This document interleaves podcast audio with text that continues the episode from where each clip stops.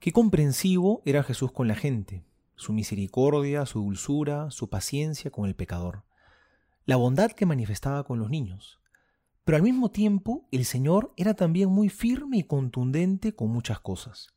Cuando Jesús hablaba de la vocación, del llamado de Dios para cada uno, no había medias tintas. Como por ejemplo, cuando llamó a Juan y a Santiago, dice el Evangelio que ellos, dejando las redes y a su padre, porque eran pescadores, lo siguieron. O cuando llamó a Mateo, dice que dejándolo todo, lo siguió. Hoy Jesús, hablando nuevamente de la, de la vocación, es muy exigente. No anteponer nada a lo que Dios nos pide. Y es así, porque seguir a Dios no se opone al amor a la familia o a los seres queridos. Por el contrario, seguir de cerca a Jesús, seguir su plan, nos permite tener un corazón más grande, para amar con mayor intensidad, para donarnos con mayor entrega.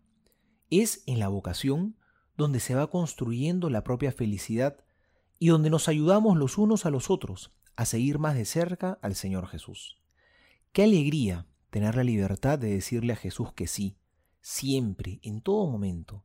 Poder decirle, no te, no te antepongo nada, Señor. No te voy a decir sí, Señor, pero sabes que estas son mis condiciones. Y antes que estar contigo, hay muchas otras cosas que me interesan. Qué alegría más bien es poder decirle al Señor, Señor, te seguiré a donde quiera que vayas, en las buenas y en las malas, en las fáciles y en las difíciles, no con mis condiciones ni a mis maneras, sino como tú me pidas. Renovémonos en nuestro llamado.